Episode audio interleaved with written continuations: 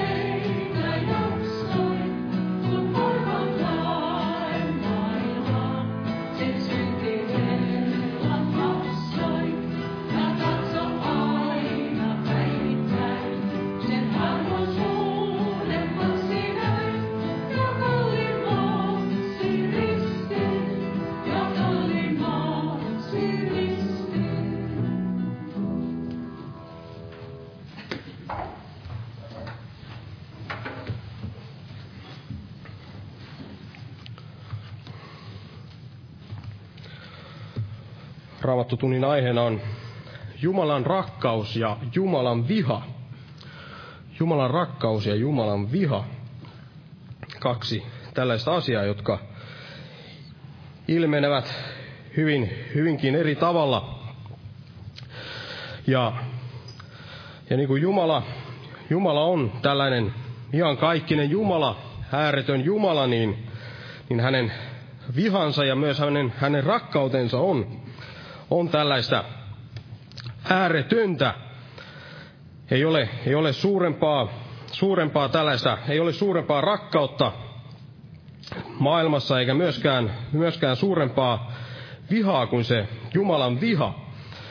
Ja, ja tämä hyvin, hyvin ilmenee esimerkiksi niissä Jumalan, Jumalan tuomioissa ja iankaikkisessa kadotuksessa ja ja myös hänen rakkautensakin ilmenee hyvin siinä, siinä mikä sitten on.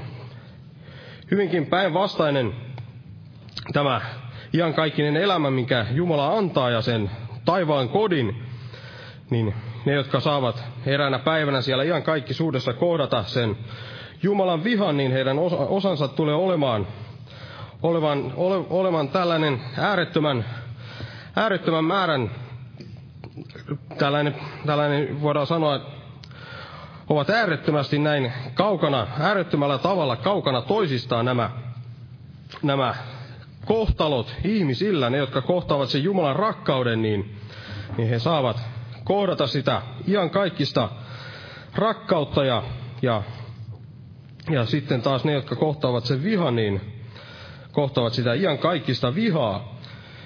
Ja tämä viha, Jumalan viha ja Jumalan rakkaus tulee hyvin esiin näin yhdessä tällaisessa asiassa, mistä Raamattu puhuu. Tulee molemmat, molemmat hyvin esille siinä, ja se on tämä Jeesuksen ristin kuolema, Jeesuksen ristin sovitustyö. Eli Jumala näin vuodatti sen, sen vihansa, mikä hänellä on syntiä kohtaan ja, ja sen rangaistuksen, mikä, mikä hän näin oikeudenmukaisesti täytyy näin antaa, antaa näin ihmisten synneistä, niin hän vuodatti sen Jeesuksen Kristuksen päälle. Ja siinä samassa näkyy se suunnaton, ääretön rakkaus, mikä Jumalalla on meitä kohtaan, kun hän näin uhrasi sen oman, oman poikansa näin vastaan ottamaan sen vihan, mikä meille näin kuuluisi. Ja luetaan täältä Paavalin kirjasta roomalaisille viides luku ja siitä jakeesta kahdeksan tässä tulee vähän esillä näitä molempia Jumalan vihaa ja Jumalan rakkautta, eli roomalaiskirja 5 ja jakeesta kahdeksan luetaan muutama jae. Tässä sanotaan näin, että mutta Jumala osoittaa rakkautensa meitä kohtaan siinä, että Kristus, kun me vielä olimme syntisiä, kuoli meidän edestämme. Paljon ennemmin me siis nyt, kun olemme vanhurskautetut hänen veressään, pelastumme hänen kauttansa vihasta. Sillä jos me silloin, kun me vielä olimme Jumalan vihollisia, tulimme sovitetuiksi hänen kanssaan hänen poikansa kuoleman kautta, paljon ennemmin me pelastumme hänen elämänsä kautta nyt, kun olemme sovitetut. Ja tämä Jumalan viha on, on tällaista ihmisille tällaista ansaittua vihaa. Ihmiset näin todella ansaitsevat sen vihan. Jumala ei näin vihastu turhasta meille. Jumalan viha ei, ei näin olisi, olisi olemassa ilman, että olisi jotakin, mikä sitten olisi pahasti pielessä, niin kuin meillä ihmisillä, jotka olemme langenneet syntiin, niin todella on asiat pahasti pielessä ja sen tähden Jumalan viha kohtaa, kohtaa näin tätä jumalattomuutta, niin kuin Raamattu puhuu. Mutta tämä rakkaus, rakkaus taas on täysin päinvastoin, se ei ole tällaista ansaittua rakkautta, kukaan ei ansaitse sitä Jumalan rakkautta, vaan se on tällainen todellinen ihme. Se on todellinen ihme, koska me ainoastaan ansaitsemme tämän vihan, mutta Jumala kuitenkin sitten päätti, päätti näin. Antaa, antaa sen viha, vihansa, hän vuodatti sen vihansa näin poikansa päälle, että hän voisi näin osoittaa sitä suurta rakkauttaa meitä kohtaan. Ja hän teki sen vielä, kun olimme näin näitä Jumalan vihollisia, vielä kun olimme syntisiä kaukana Jumalasta, eli me emme missään vaiheessa näin ansanneet sitä, sitä rakkautta, vaan todella hän osoitti sen rakkautensa näin meistä, meistä huolimatta ja sen siitä huolimatta, että me todella ansaitsimme sen Jumalan vihan. Mutta veli tulee tästä puhumaan enemmän ja jos nyt noustaa ylös ja pyydetään siunasta tähän tilaisuuteen. Täällä on monia rukouspyyntöjä, mutta tässä on tällainen kiitosaihe työtapaturmassa loukkaantuneen vaikeasti, työtapaturmassa vaikeasti loukkaantuneen henkilön toipuminen rukousvastauksena. Kiitos Herralle. Eli, ja sitten täällä on vielä samassa, että tämän edellä mainitun henkilön pelastumisen puolesta ja perheelle erityistä varjelusta Jeesuksen nimessä ja veressä.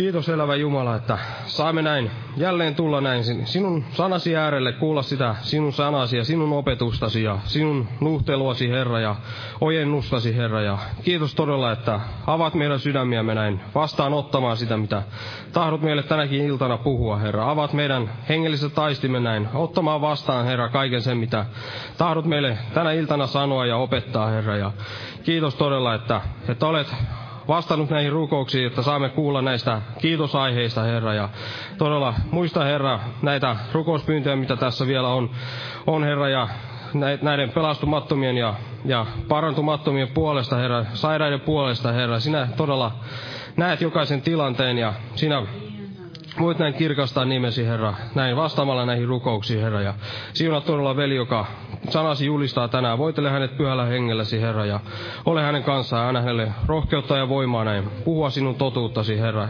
Kiitos todella, että olet meidän keskellämme. Jeesuksen Kristuksen nimessä. Amen. Istukaa, olkaa hyvä.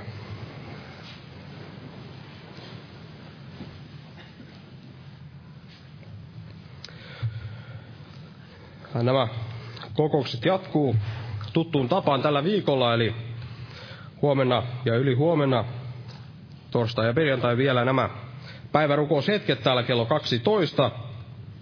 Ja huomenna myös evankeliointi-ilta ja perjantaina sitten kello 19 rukouskokous. Ja sitten lauantaina ja sunnuntaina jälleen nämä herätyskokoukset kello 18 ja lauantaina tuntia ennen, ennen tätä herätyskokousta niin on nämä kuorolauluharjoitukset. Muistetaan näitä rukouksessa ja tervetuloa näihin tilaisuuksiin. Ja jos nyt lauletaan yhteinen laulu ja lauletaan laulu numero 217, 217 ja laulun aikana kannetaan myös vapaaehtoinen uhrilahja Herran työn hyväksi. Jumala siunatko jokaista uhrinantajaa.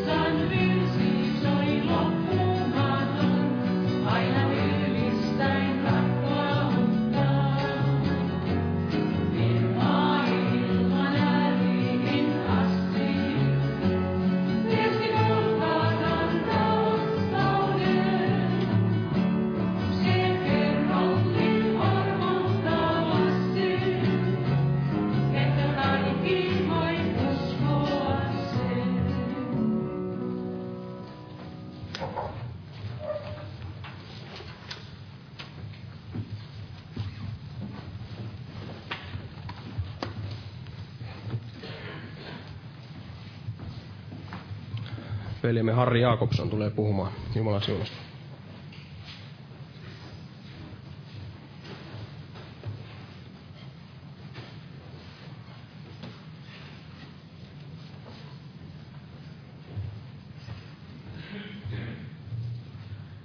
Rauhaa kaikille.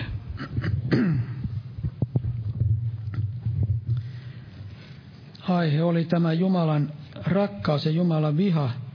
Tämä jotenkin alkoi puhuttelemaan tämä aihe, kun keskusteli erään kans, henkilön kanssa vähän samantapaisista asioista, enkä päässyt tästä sillä tavalla eroja.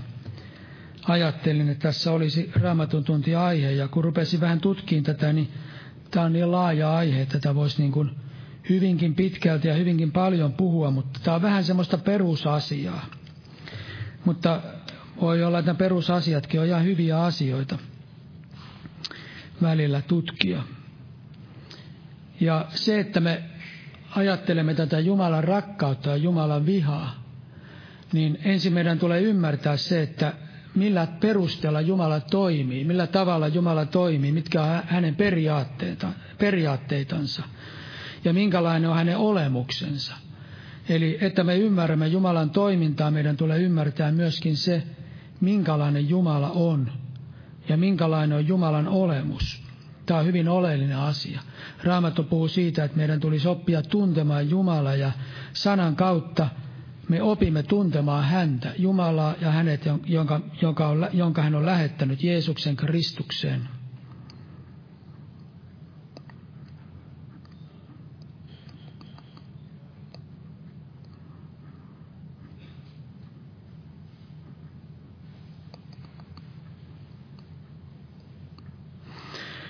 Ja kun ajattelemme Jumalaa, niin Raamattu sanoo näin, että Jumala on rakkaus. Eli rakkaus kuuluu Jumalan olemukseen. Eli tämä on Jumalan olemuksen hyvinkin merkittävä tekijä. Jumala on rakkaus. Ja kun ajattelemme, mikä on rakkauden vastakohta, ajattelet, että rakkauden vastakohta ei välttämättä ole viha, tai sitä voidaan ajatella monella tavalla – mutta näkisin, että rakkauden vastakohta voidaan katsoa, että se on itse rakkaus.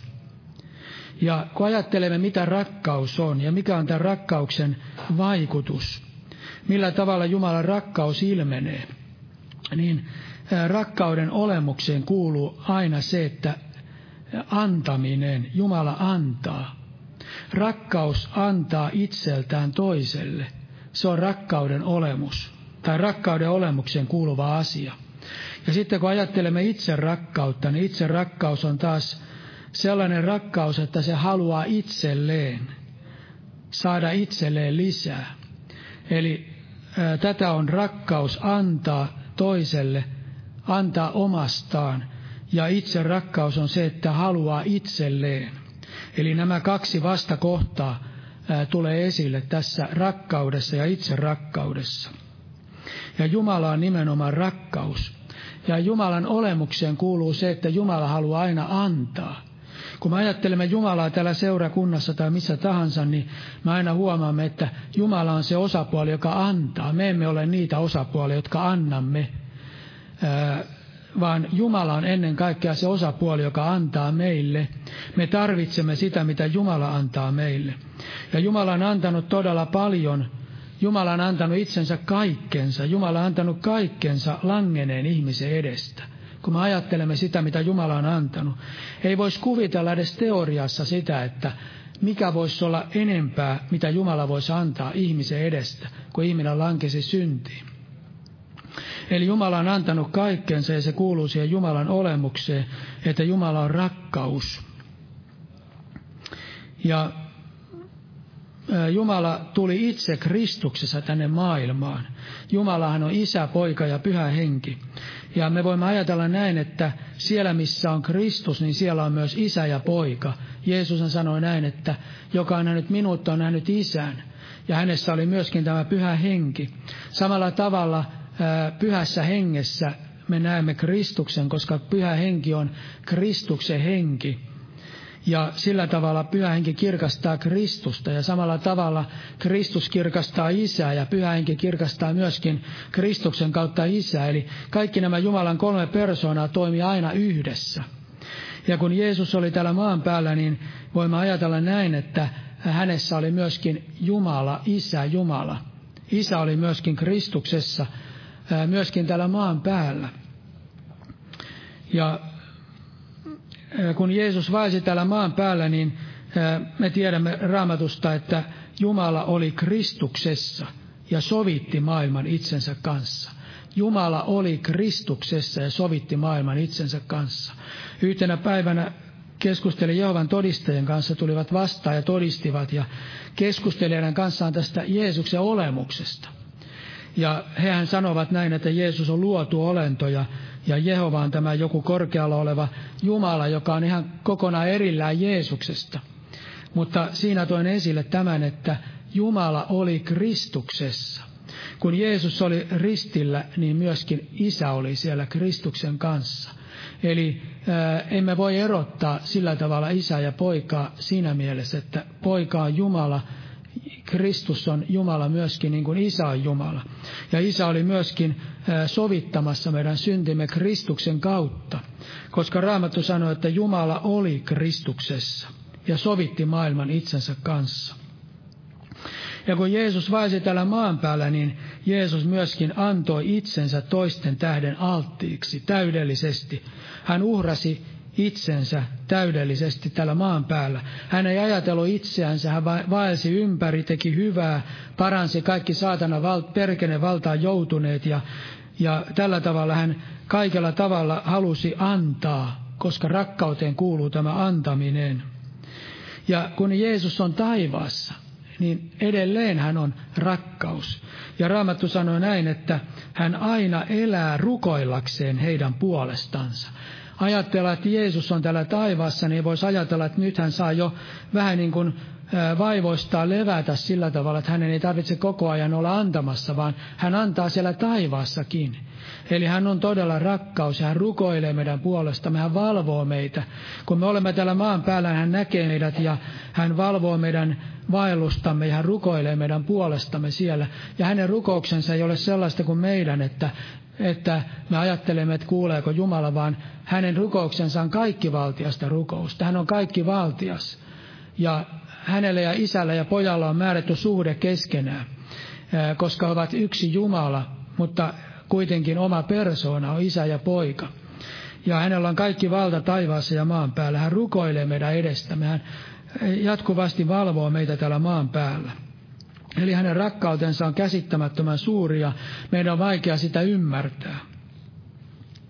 Täällä roomalaiskirjan kahdeksannessa luvussa jae 32 sanoo näin.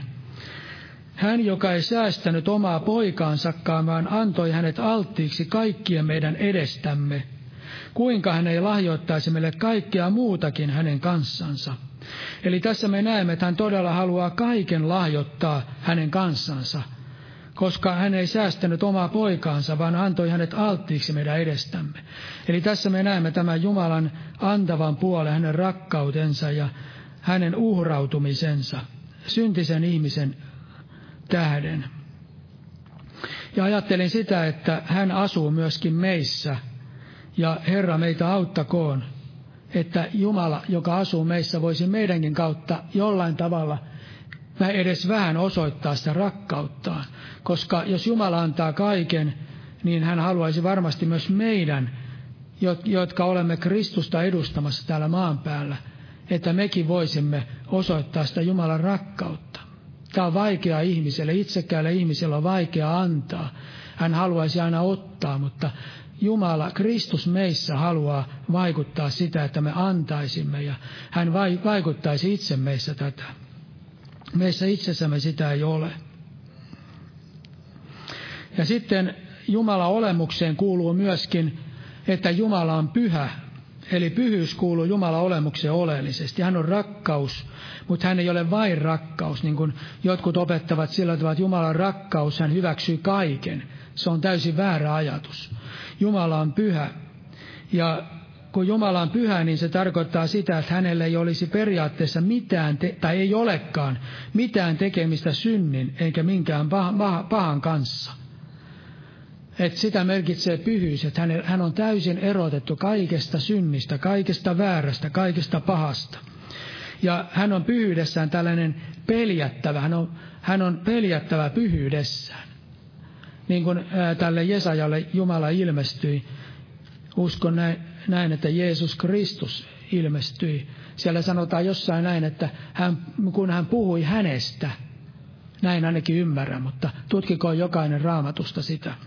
Mutta kuitenkin hän oli peljättävä, kun hän ilmestyi Jesajalle. Hän sanoi, että minä hukun, kun hän näki sen Jumalan pyhyyden. Ja sitten Jumala on vanhurskas. Ja vanhurskaus merkitsee, täydell, Jumala on täydellisen uskollinen lupauksilleen ja omalle olemukselleen. Sitä merkitsee Jumalan vanhurskaus. Ja se merkitsee sitä, että hän on muuttumaton, oikeudenmukainen ja oikea sanoissaan, teoissaan ja koko olemuksellaan.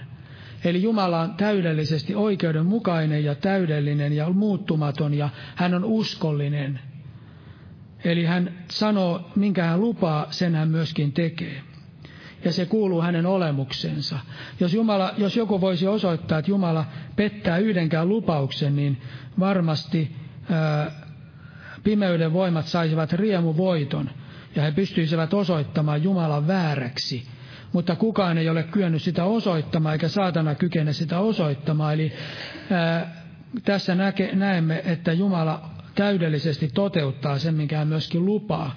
Mutta kuinka heikkoja me olemme ihmisenä uskomaan sen vaikka Jumala on luvannut, niin meidän on vaikea uskoa sitä, että Jumala pitää sen, mitä hän on luvannut. Ja sitä ei voikaan uskoa, ellei Jumalan pyhä henki anna meille sitä uskoa. On olemassa uskottelemista. Olen huomannut omassa elämässäni tämän, että kun ajattelee, että haluaisi uskoa, mutta jos sitä uskoa ei ole, niin sitä ei voi niin kuin uskotella.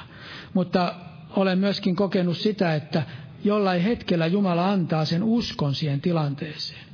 Eli se on Jumalan vaikuttama usko. Totta kai meillä on oma, vaik- meri, oma tällainen ö, osuutemmekin siinä, uskommeko me vaikka emmeke, emmeke, mutta usko on kuitenkin Jumalan vaikuttama ja se tulee Jumalalta tämä usko. Ja koska Jumala on vanhurskas ja pyhä, niin Jumala vihaa kaikkea vääryyttä ja syntiä. Hän ei voi suvaita mitään syntiä eikä vääryyttä, koska ne ovat ristiriidassa hänen olemuksensa kanssa. Ja kun ihminen lanke syntiin, niin hänelle ei ole sellaisena mitään yhteyttä Jumalan kanssa. Meillä ei ole mitään varaa sanoa Jumalalle, että me vaadimme jotakin. Niin kuin jotkut sanovat näin, että, että eräs menestysteologia sanoi, sano, että jos hän jumatuu hänen luoksensa, niin hän menee Jumalan luokse. Kukaan ihminen voi vaatia mitään Jumalalta. Ja sen tähden, koska Jumala, ihminen lanki synteen, niin Jumala on vanhurskas, niin hän sanoi, että ihmisen on kuolemalla kuoltava. Ja kuolemalla kuoltava, se merkitsee eroa Jumalasta, se merkitsee iankaikkista eroa Jumalasta, että ihminen kokee toisen kuoleman, niin kuin Raamattu sanoo, että tämä on toinen kuolema, tulinen järvi, ero Jumalasta. Eli ihminen on ansainnut iankaikkisen eron Jumalasta ja, ja ihminen joutuu iankaikkisen eron Jumalasta, koska Jumala on pyhä ja vanhurskas ää, syntiensä tähden. Mutta koska Jumala on rakkaus, Jumalan rakkaus on niin suuri, että vaikka hän on pyhä ja vanhurskas, niin Jumalan rakkaus kuitenkin senkin jälkeen tulee esille entistä kirkkaampana. Jumalan rakkaus, sen tähden hän tahtoi pelastaa ihmisen. Ja ainoa keino pelastaa ihminen oli se, että täytyisi olla joku kelvollinen vanhurskas, jonka päälle voitaisiin ihmiskunnan synnit ja rangaistus synneistä panna. Ja sellaista ketään ei löydy. Ainoastaan ne itse on täysin vanhurskas. Sen tähden Raamattu sanoi, että Jumala tuli Kristuksessa maan päälle – ja Jumala sovitti meidän syntimme. Jumala oli Kristuksessa ja sovitti maailman itsensä kanssa. Eli Jumala sovitti maailman itsensä kanssa. Jumala otti itse päällensä meidän syntimme. Hän itse ää, antoi sen lahjana, sen vanhurskauden, Jeesuksen Kristuksen ää, kautta, kun hän sovitti meidän syntimme. Ja täällä sanotaan Jesajan kirja 53. luku, äärimmäisen tuttu raamatun kohta. Mutta tämä on sellainen kohta, että mä itsekin olen monta kertaa lukenut tämän kohdan itselleni. Vaikka ihminen on kauan aikaa ollut uskossa, me tarvitsemme näitä asioita. Täällä sanotaan neljäs jae, mutta totisesti meidän sairautemme hän kantoi. Meidän kipumme hän sälytti päällensä. Me pidimme häntä rangaistuna Jumalan lyömänä ja vaivaamana, mutta hän on haavoitettu meidän rikkomustemme tähden, runneltu meidän pahain tekojemme tähden. Rangaistus oli hänen päällänsä, että meillä rauha olisi, ja hänen haavainsa kautta me olemme paratut. Me vaisimme kaikki eksyksissä niin kuin lampaat, Kukin meistä poikkesi omalle tielle, mutta Herra heitti hänen päällensä kaikkien meidän syntivelkamme. Herra heitti hänen päällensä kaikkien meidän syntivelkamme. Eli Jeesusta runneltiin ja Jeesusta haavoitettiin meidän syntiimme tähden. Ja hän joi sen Jumalan antaman maljan loppuun asti, minkä Jumala hänelle antoi. Ja täällä Johanneksen evan kirjeen viidennessä luvussa ja 11 ja 12 sanotaan.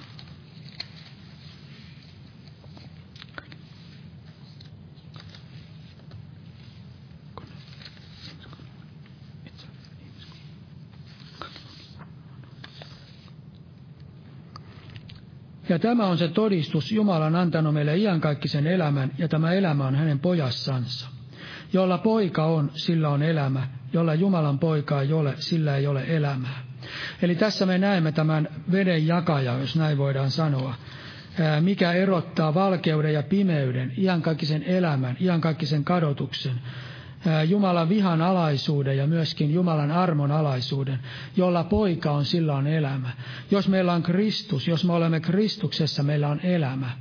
Mutta ilman Kristusta ei ole minkäänlaista elämää.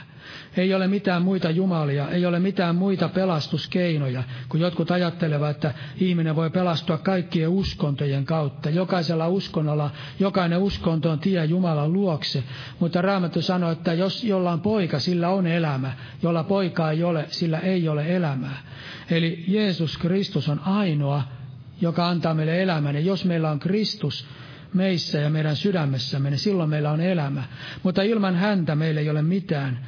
Me olemme täysin turvassa Jeesuksella, Jeesuksessa Kristuksesta, Jeesuksessa Jumalan vihalta, eikä meidän tarvitse pelätä. Me ollaan turvassa Jeesuksen vihalta Jeesuksessa Kristuksessa. Jumalan viha ei voi kohdata meitä, jos me olemme Kristuksessa. Ja hän ei ota armoansa meiltä pois, vaikka hän näkee monta kertaa meissä monenlaista virheitä. Jos näin olisi, niin Jumala ottaisi armonsa. Meillä ei varmaan täällä ketään tänä iltana olisi uskossa, eikä kuka olisi taivas kelpoinen, jos Jumala ei ottaisi armon pois, kun hän näkee virheitä, koska meissä jokaisessa on virheitä. Eri asia on synti ja tahallinen synti, mutta me huomaamme itsessämme monenlaisia virheitä ja me huomaamme jopa syntiä, koska Raamattu sanoo näin, että jos me valkeudessa vaellamme, niin Jeesuksen veri puhdistaa synnistä, mutta jos me sanomme, ettei meillä ole syntiä, me eksytämme itsemme. Jos me tunnustamme syntimme, hän antaa synnit anteeksi. Eli jos me sanomme, ettei meillä ole syntiä, eli vaikka me vaellemme vanhurskaudessa tai valkeudessa, niin silloin Jeesuksen veri puhdistaa synnistä ja meidän tulee ymmärtää, meillä siis on syntiä, koska Jeesuksen veri puhdistaa. Me huomaamme itsestämme sitä ja me huo- monta kertaa me voimme nähdä, että minkälaisia me olemme. Ja kun me tunnustamme ne syntimme, niin silloin me saamme syntimme anteeksi. Me emme voi kukaan sanoa, että meillä ei olisi syntiä. Sillä jos ei olisi syntiä, niin sehän ei pitäisi paikkaansa, että kun me vaelemme vanhurskaudessa, niin Jeesuksen, valkeudessa, niin Jeesuksen veri puhdistaa synnistä, koska meillä ei olisi syntiä. Eli me tarvitsemme sitä verenpuhdistusta, kun me vaellamme vanhurskaudessa ja emme voi kieltää, että meillä ei olisi syntiä, että me olisi syntisiä itsessämme. Mutta Kristuksessa me olemme vanhurskaita ja Jumala eri asia on elää synnissä. Eri asia on se, että ihminen hyväksyy synnin ja elää sillä tavalla niissä synnissä. Mutta ihminen voi langeta syntiin. Ja silloin kun ihminen lankee syntiin, niin silloin me tunnustamme syntimme. Niin silloin Jeesuksen veri puhdistaa synnistä. Ja täällä sanotaan ensimmäinen Timoteuksen kirja neljäs luku jae kymmenen.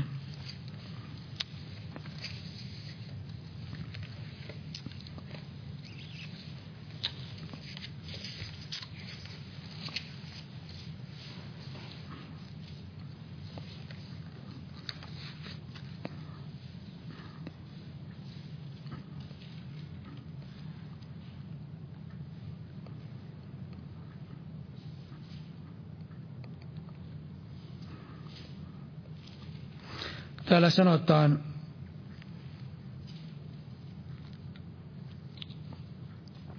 sillä siksi me vaivaa näemme ja kilvoittelemme, että olemme panneet toivomme elävään Jumalaan, joka on kaikkien ihmisten vapahtaja, varsinkin uskovien. Eli tässä sanotaan, että Jumala on uskovien vapahtaja. Eli se tarkoittaa sitä, että uskovainen voi tarvitse vapahdusta, voi tarvita vapahdusta. Koska me tiedämme, että tämä sielu vihollinen, saatana, kiertää niin kuin kilva jalopeura. Ja sitten me joudumme kulkemaan täällä maan päällä, niin kuin eräs saarnaaja monta kertaa puhuu sitä syntisäkistä. Vaikka se on ristiin naulittu, niin me joudumme kantamaan sitä syntisäkkiä jatkuvasti mukanamme. Ja sieltä tulee sitä kaikenlaisia asioita, mitkä yrittää nousta Jumalaa vastaan ja mikä nostattaa sitä syntiä, niin sen tähden meidän lihamme, joka meidän, meissä myöskin, niin me tarvitsemme monta kertaa vapahdusta ja auttamista monessa tilanteessa. Ja Jumala on meidän vapahtajamme. Ja jos me lankeamme tosiaan näihin asioihin, niin silloin todella hän antaa anteeksi, hän haluaa nostaa meidät siitä. Eli me tarvitsemme tällaista vapahdusta vaikka me olemmekin uskossa ja olemme armon alla, emmekä ole Jumalan vihan alla. Mutta sitten täällä sanotaan täällä Johanneksen evankeliumin kolmannessa luvussa, jakeessa 36. Joka uskoo poikaan, sillä on iankaikkinen elämä. Mutta joka ei ole kuuliainen pojalle, se ei ole elämään näkevä, vaan Jumalan viha pysyy hänen päällänsä. Tämä on aika semmoinen järisyttävä raamatun jae, kun tätä oikein ajattelee. Eli ilman Kristusta ihmisen osana on viha. Raamattu sanoo, että joka uskoo, sillä on iankaikkinen elämä. Jos me uskomme, meillä on iankaikkinen elämä, me olemme pelastuneet. Mutta joka ei ole kuuliainen, ei ole elämää näkevä. Eli se ei tarkoita sitä, että me vain uskomme, vaan me haluamme uskoa sillä tavalla, että me haluamme olla kuuliaisia hänelle. Tämä ei tarkoita suinkaan minkäänlaista lakia, että Eh, jos me olemme oikein kuuliaisia, niin silloin me olemme todella uskossa, vaan se merkitsee sitä, että me uskomme häneen, mitä hän on sanonut meille. Ja otamme vastaan hänet ja teemme sen mukaan, mitä hän on käskenyt tehdä, että me uskomme häneen. Ja se on ensimmäinen käsky, mitä meidän tulisi tehdä. Se on Jumalan käsky, että me uskomme Jeesukseen Kristukseen. Ja totta kai kuulijainen muussakin. Jumala haluaa, että me vaellamme siinä Jumalan tahdossa siinä omassa elämässämme. Mutta Raamattu sanoo näin, että joka ei ole kuuliainen, niin Jumalan viha lepää hänen päällänsä. Eli on olemassa tällaisia vihan lapsia. Ja jokainen ihminen, joka ei ole uskossa, niin Jumalan viha lepää hänen päällänsä. Raamattu sanoo näin. Se on kauhistuttava asia, kun ajattelee näin. Jumalan viha lepää ihmisen päällä, joka ei ole uskossa. Mutta ei tarkoita sitä, että Jumala ei haluaisi pelastaa häntä. Jumala vetää henkensä kautta näitä syntisiä ihmisiä, koska Jumala ei halua, että yksikään ihminen joutuisi kadotukseen.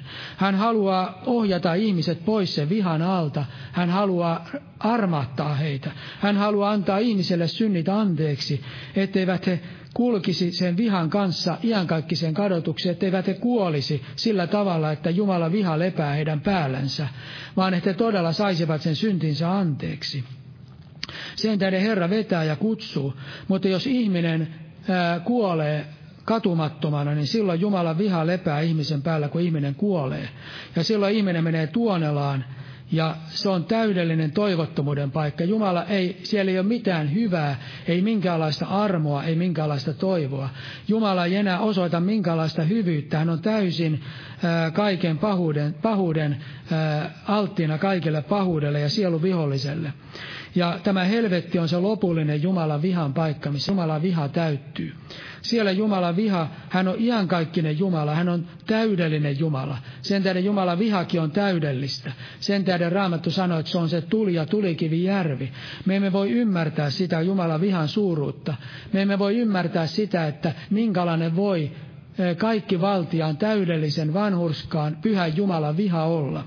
Se on helvetti, iankaikkinen kadotus ja iankaikkinen tuska. Ja Jumala ei halua, että yksikään ihminen joutuisi helvettiin sen tähden. Herra tänä päivänä tai Herra täällä maan päällä heidän eläessään ja ihmisten eläessään kutsuu ihmisiä pelastukseen. Että ihminen ei joutuisi sinne iankaikkiseen kadotukseen.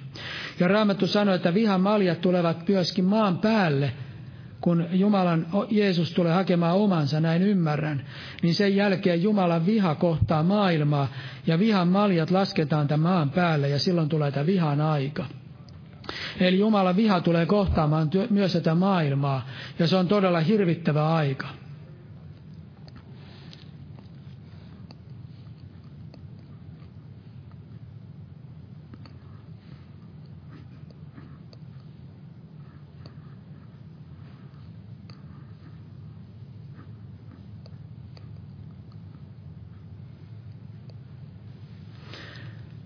Mutta sitten kun ajattelemme uskovaista, että usko on tullut on täysin turvassa Kristuksessa, niin jos synti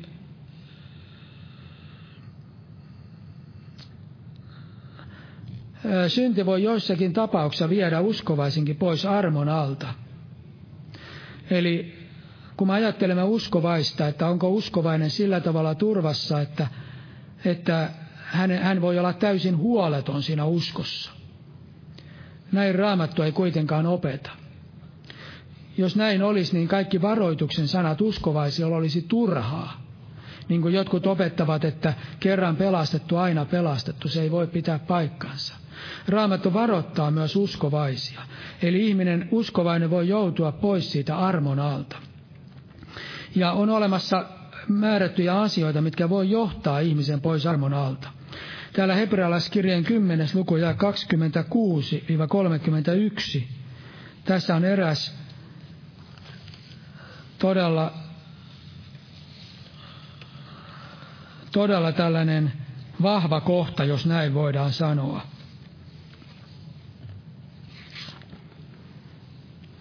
Sillä jos me tahallamme teemme syntiä, päästämme totuuden tuntoon, niin ei ole enää uhria meidän syntiemme edestä, vaan hirmoinen tuomion odotus ja tulen kiivaus, joka on kuluttava vastustajat, joka hylkää Mooseksen lain, sen pitää armotta kahden tai kolmen todistajan todistuksen nojalla kuoleman. Kuinka paljon ankaramman rangaistuksen luulettekaan sen ansaitsevan, joka tallaa jalkoihinsa Jumalan pojan ja pitää epäpyhänä liiton veren, jossa hänet on pyhitetty ja pilkkaa armon henkeä. Sillä me tunnemme hänet, joka on sanonut, minun on kosto, minä olen maksava ja vielä Herra on tuomitseva kansansa. Hirmuistaa langeta elävän Jumalan käsiin. Eli tässä on tällainen esimerkki, ja tämä esimerkki on annettu hebrealaisille. Ja nämä hebrealaiset olivat uskovaisia, jotka aivan niin kuin väsähtivät siinä uskossa. He olivat vaarassa joutua pois niin kuin siitä oikealta tieltä. He olivat vaarassa alkaa luopua vähitellen uskosta. Sen tähden hebrealaiskirja on kirjoitettu, että se on kirjoitettu rohkaisuksi sellaisille ihmisille, jotka, että he eivät luopuisi, että he pysyisivät uskossa ja säilyttäisivät toivon loppuun asti. Ja näille hebrealaisille tämä kirjoittaja on kirjoittanut myöskin tällaisia ankariakin sanoja, varoituksen sanoja. Että jos ihminen luopuu sillä tavalla, että hän tahallaan tekee syntiä. Eli tässä on tahallisesta synnistä. Ei ole siitä, että ihminen lihassa, heikkoudessa tai valvomattomuudessa lankeaa syntiin ja huomaa sitten tekee syntiä ja joutuu siihen synnin valtaan, että hän ei voisi uudistua. Mutta silloin, jos ihminen tahallaan tieden tahtoin tekee syntiä, niin kuin jossain kohtaa sanotaan näin, että on ö, maistanut tulevan maailman voimia ja, ja, ja päässyt totuuden tuntoon. Ja tässäkin sanotaan, tässä sanotaan, että totuuden tuntoon, päästyämme totuuden tuntoon, ei ole enää uhria meidän syntiemme edestä. Eli ihminen tieten tahtoen tietää kaiken täysin, mitä tekee. Hän lankeaa syntiä, tahallaan tekee syntiä. Niin silloin hän hylkää Jumala, Jeesuksen Kristuksen ja hän ää, tallaa jalkoihinsa Jumalan pojan veren ja pilkkaa armon henkeä. Tässä sanotaan vielä pilkkaa armon henkeä. Eli on kysymys todellisesta kääntymisestä pois Jumalasta. Eli hän on tämä pilkka myöskin niin sanotaan, että hirmoinen, hirmoinen tuomion odotus ja tulen kiivaus, hirmuistaa langeta elävän Jumalan käsiin. Monta kertaa nuoret uskovaiset ovat hyvin kaukana tällaisesta tilanteesta, mutta sellainen ihminen, joka on kauan ollut uskossa, ajatellaan sellaista, joka on saarnannut esimerkiksi Jumalan sanaa ja saanut kokea paljon sitä Jumalan läsnäoloa ja saanut kokea paljon Jumalan voimaa ja armolahjoja ja kaikenlaista ihmeitä ja muita. Ja sitten ihminen kääntyy pois Jumalasta, ihminen tekee tahallaan syntiä, niin silloin ihminen on todella suuressa vastuussa Jumala edessä. Ja silloin ihminen tekee tahallaan sitä syntiä. Eli Jumala näkee tämän sydämen ja Jumala näkee myöskin sen olosuhteen ja Jumala näkee tilanteen. Niin tämä on eräs asia, synti on eräs asia, mikä voi viedä ihmisen armon alta pois, jos ihminen ei tee parannusta synnistä tai ihminen tahallaan tekee syntiä. Sitten on toinen kohta raamatusta, otan täältä, missä tulee esille, että mikä voi viedä ihmisen armon alta pois. Täältä Matteuksen evankelmin kuudes luku jae 14 ja 15.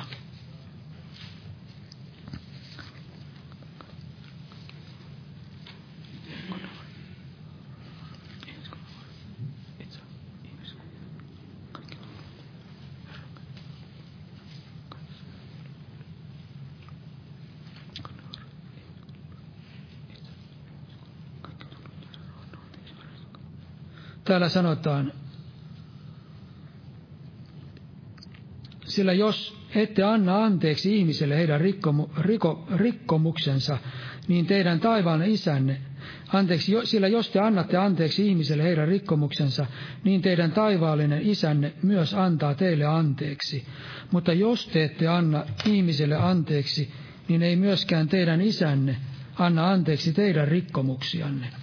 Eli tässä aivan selkeästi Jeesus sanoi näin. Hän ei varmaan ollut, ei tämä ei ollut varmaan mikään sellainen, vain sellainen jonkinlainen uhkaus, että tämä ei pidä paikkaansa, vaan tässä raamatussa todella sanotaan näin, että, että jos me annamme anteeksi, niin mekin saamme anteeksi.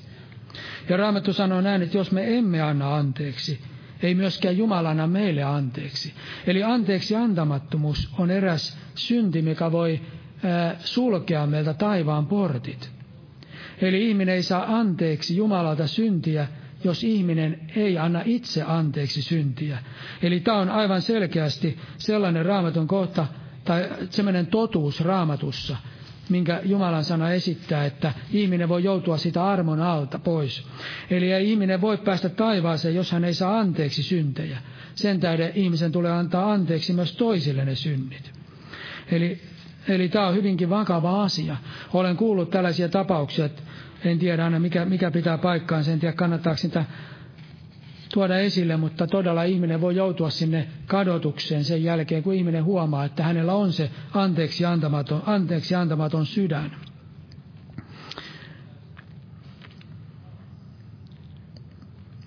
Sitten otan vielä tätä roomalaiskirjeen, vähän vielä, roomalaiskirjeen 12 luku, ja 18.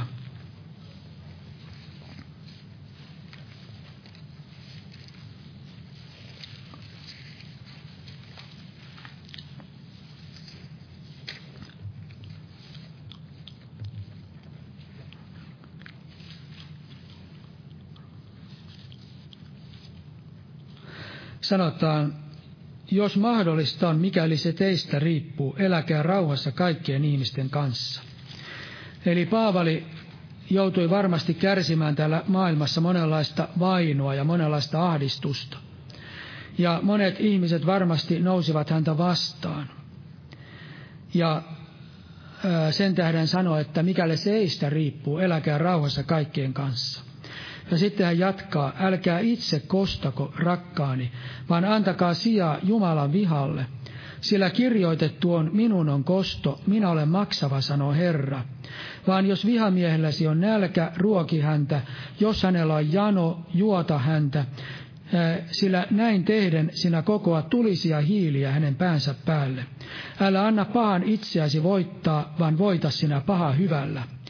Eli tässä me näemme myöskin Jumalan vihan. Tässä sanotaan, antakaa sijaa Jumalan vihalle. Eli näin Raamattu todistaa, että meidän, ei, meidän tehtävä ei ole kostaa, meidän tehtävä ei ole osoittaa, antaa tämän vihan tulla, Raamattu kyllä sanoo näin, että vihastukaa, mutta älkää antako auringon laskea vihanne yli. Eli se tarkoittaa sitä, että jostain oikeutetusta syystä voi tulla jonkinlainen viha, mutta sen ei pidä olla niin pitkäaikainen, että aurinko ehtii laskea, että me, että me leppyisimme sitä vihasta. Mutta tässä puhutaan siitä, että jos jotakin tällaista on, eläkää kaikkien kanssa, jos mikäli mahdollista, sovussa, niin kuin siellä edellisessä jakeissa sanottiin, että Jumalan on kosto, meidän ei tarvitse kostoa, se ei kuulu meille, vaan Jumalalle kuuluu kosto ja Jumalalle kuuluu viha. Hän maksaa kullekin tekojen mukaan. Sen tähden meidän tehtävä ainoastaan on tehdä hyvää. Meidän on tehtävä voittaa hyvällä paha, niin kuin tässä sanotaan 21. jae. Ja tämä 20. jaetta on monella tavalla selitetty. Jotkut selittää sillä tavalla, että tämä tulisten hiilten laittaminen tarkoittaa hyvää, että ennen vanhaa ihmisille annettiin tulisia hiiliä pään päälle astian päälle, joka on pään päällä sen tähden, että he saisivat jotakin hyvää, he saisivat lämmittää sitä omaa kotiansa. Mutta en tiedä, mikä oikea selitys on. Voi olla se väärä selitys, voi olla oikea selitys, mutta kuitenkin tämä raamatun kohta tuo esille sen, että meidän tehtävä ei ole kostaa, vaan meidän tehtävä on tehdä hyvää kaikille, jopa vihamiehillemme. Jumalan tehtävä on maksaa ja Jumalan tehtävä on kostaa. Ja vielä otan raamatusta Matteuksen evankelmin 10. luku ja 28.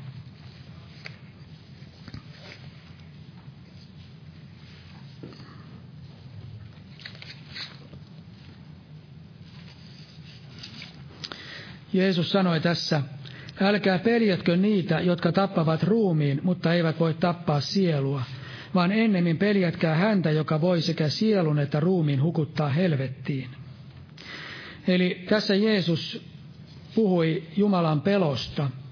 Ajattelin sitä, että puhuuko Jeesus koskaan vihasta.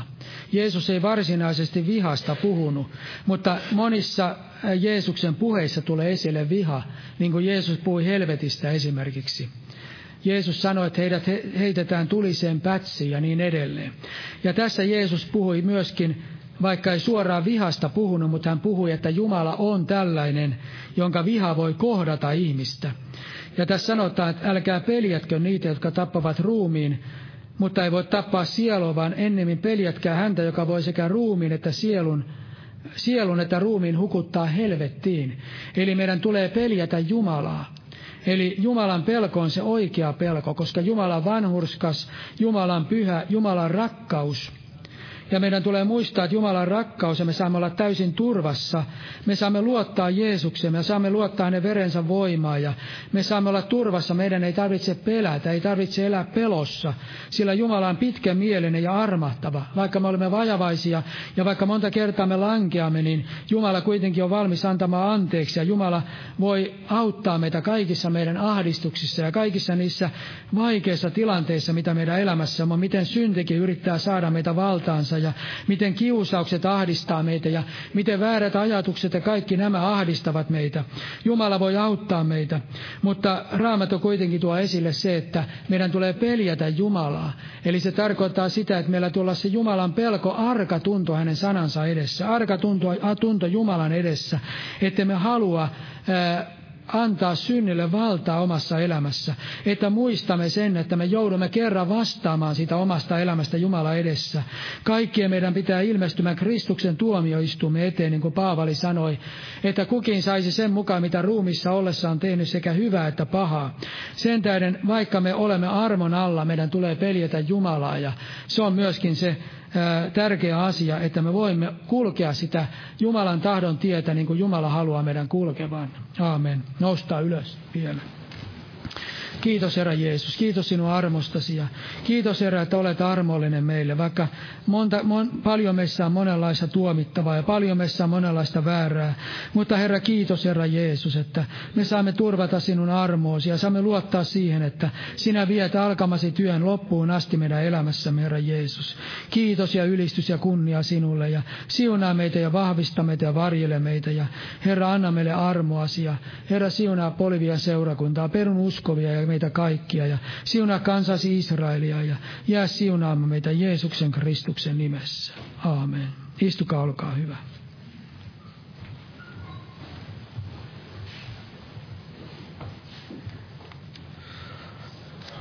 Lauletaan tähän loppuun yhteinen laulu. Otetaan laulu numero 165. 165. Ja tässä edessä veli rukoilee, jos joku kaipaa esirukousta. Jumalan siunosta kaikille.